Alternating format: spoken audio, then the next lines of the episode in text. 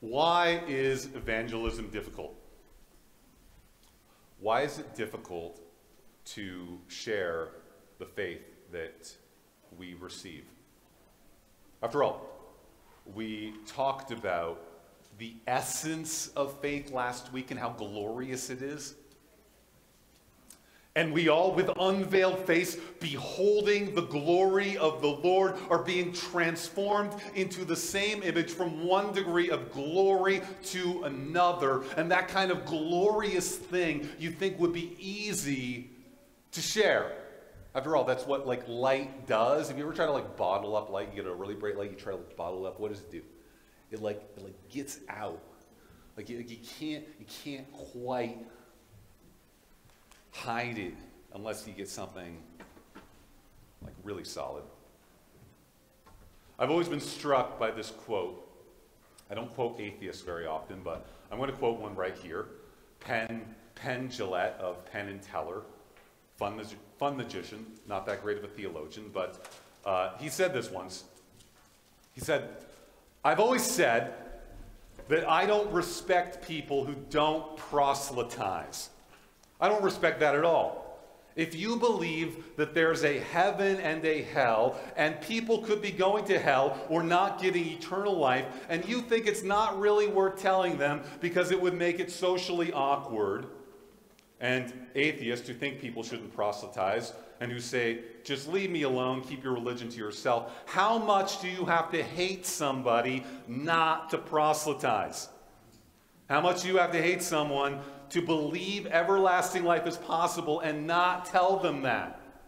I mean, if I believed, beyond a shadow of a doubt, that a truck was coming at you, and you didn't believe the truck was bearing down on you, there is a certain point where I tackle you, and this is more important than that. I think Penn would have made a good preacher, too. So why don't we? All right. I could get people to like share why they don't, but I did a survey like a year and a half ago, so I actually know a little bit. And here are some of the things. Number one, I'm not confident. Like it's like scary, like talking about things. Like it's. Secondly, it's weird. Like The guy the end is near, or like the fact that yeah, I believe you know people rose from the dead and all sorts of weird stuff. Three, I don't know enough. After all, what if they ask me some like hard theological question like, hey, you know, what's with the deal with the problem of pain? Have you ever thought about that? Or, you know, what about these Bible versions? They're all weird. Four, my story isn't interesting. Okay, we're going to tackle all of these things one at a time. So, first is I'm not confident. All right, we're going to look at our text because this is where it's leading. Paul says, Therefore, having this ministry by the mercy of God, we do not lose heart. Now, Paul is confident because of the glory of Jesus Christ, because he has this ministry. And ministry here, we think of ministry maybe not quite like ministry really means like service, thing to do. He's confident because he has a ministry by the mercy of God. By the mercy of God. Now, the mercy of God is God giving this as a gift.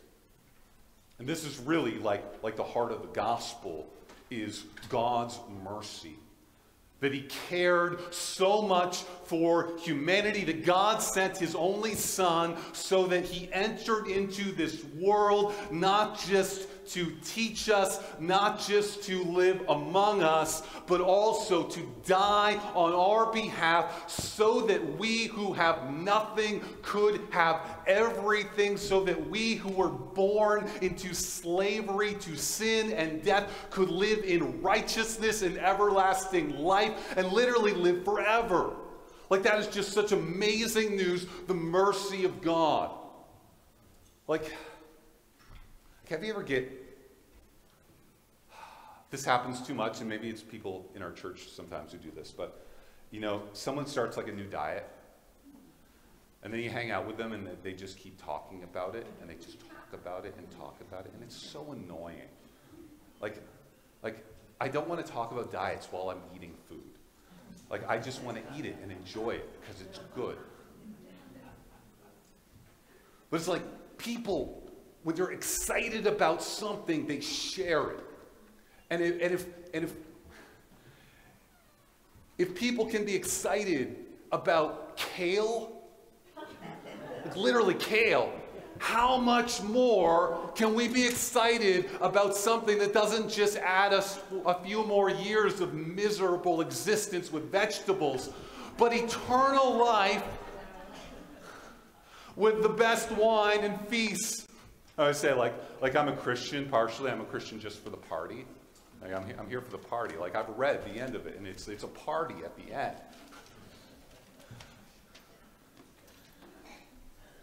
And like if we have that kind of ministry, not, not just like beating people up with the law, not just telling people looking down like you should live better, but if we have the kind of ministry to share the best news, the goodness and the mercy of God, that God is merciful, God is loving, God is good, we look to that, then we can be confident. We do not lose heart.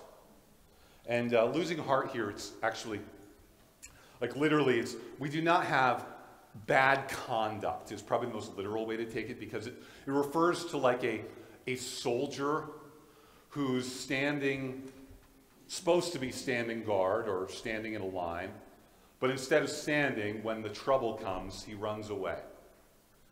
And so we do not run away when things get hard. And maybe like the thing with Paul's life here, like he has a lot of opposition, things are hard, things aren't going well. And this can, we can feel this kind of thing with Jesus Christ. Maybe the church today, we see people, you know, not as excited. It's not like big revival times. People walk away and are doubtful. And we can, like, we don't lose heart. We don't fade away because, because we look to the mercy of God. We look back to God's mercy and not to the world around. And looking to God's merciful, the fact that God has been merciful in the gospel can cause us not to fall away, but to stand in the hard day. So, if you're not confident, you need to look again and again to God's mercy. In fact, like this is this is it. We, we constantly look back to the deepest truth of the gospel that Jesus Christ gave his life, that Jesus Christ is the glorious one. It's like we need to stop looking at fearful headlines and fearful realities of things that aren't going well, but look again to the mercy of Jesus Christ again and again so that we do not lose heart.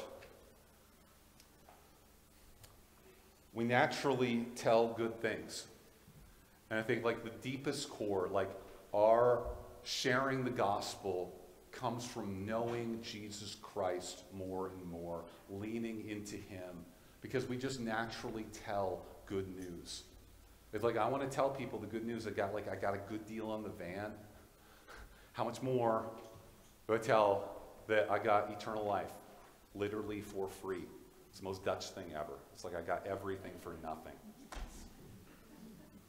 Secondly, I don't want to evangelize because it's weird.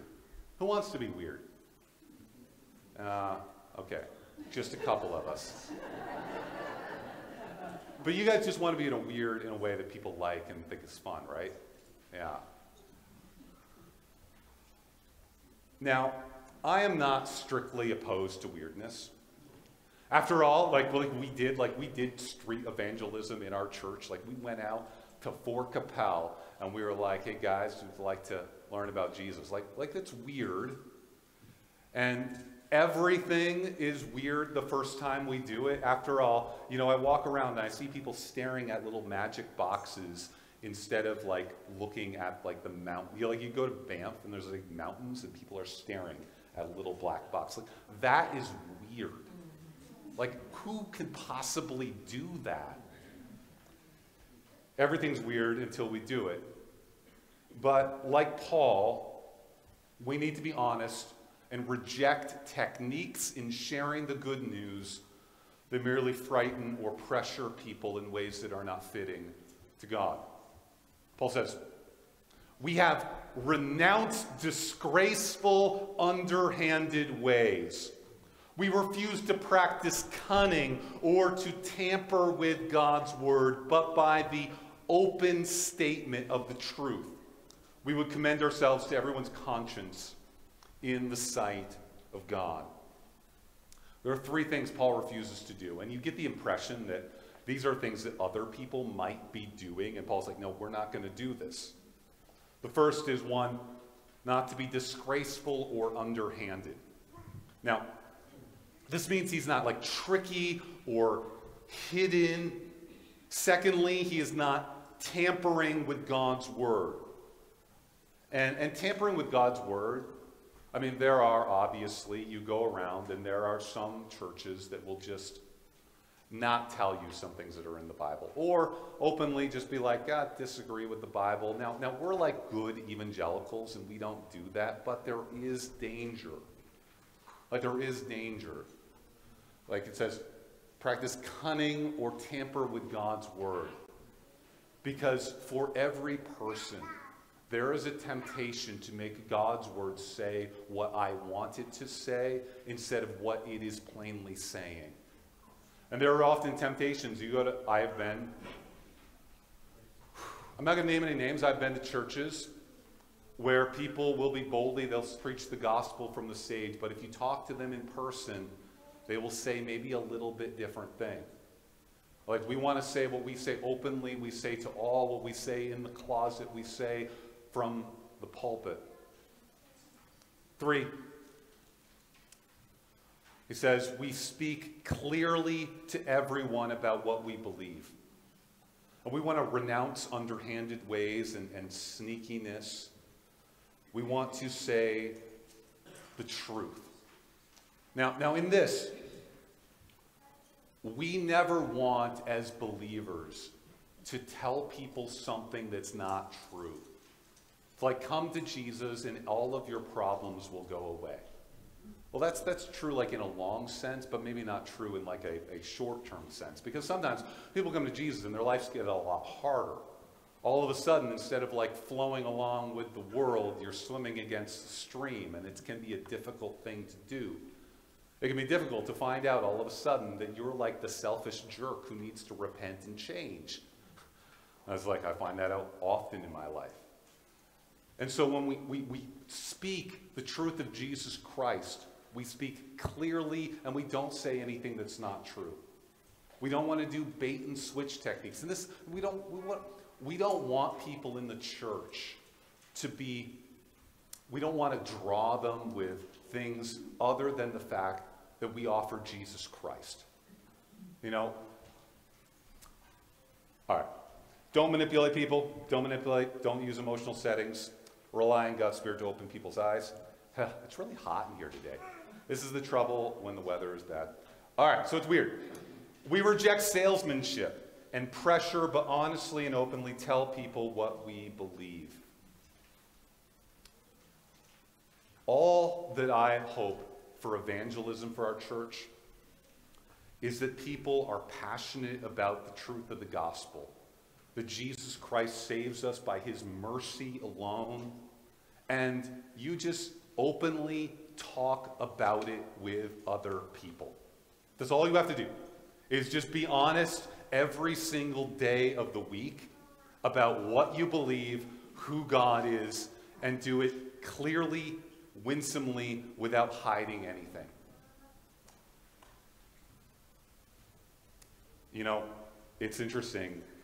I, am always shocked by this is that most people out there do not understand the gospel. They think that church is about following a couple of rules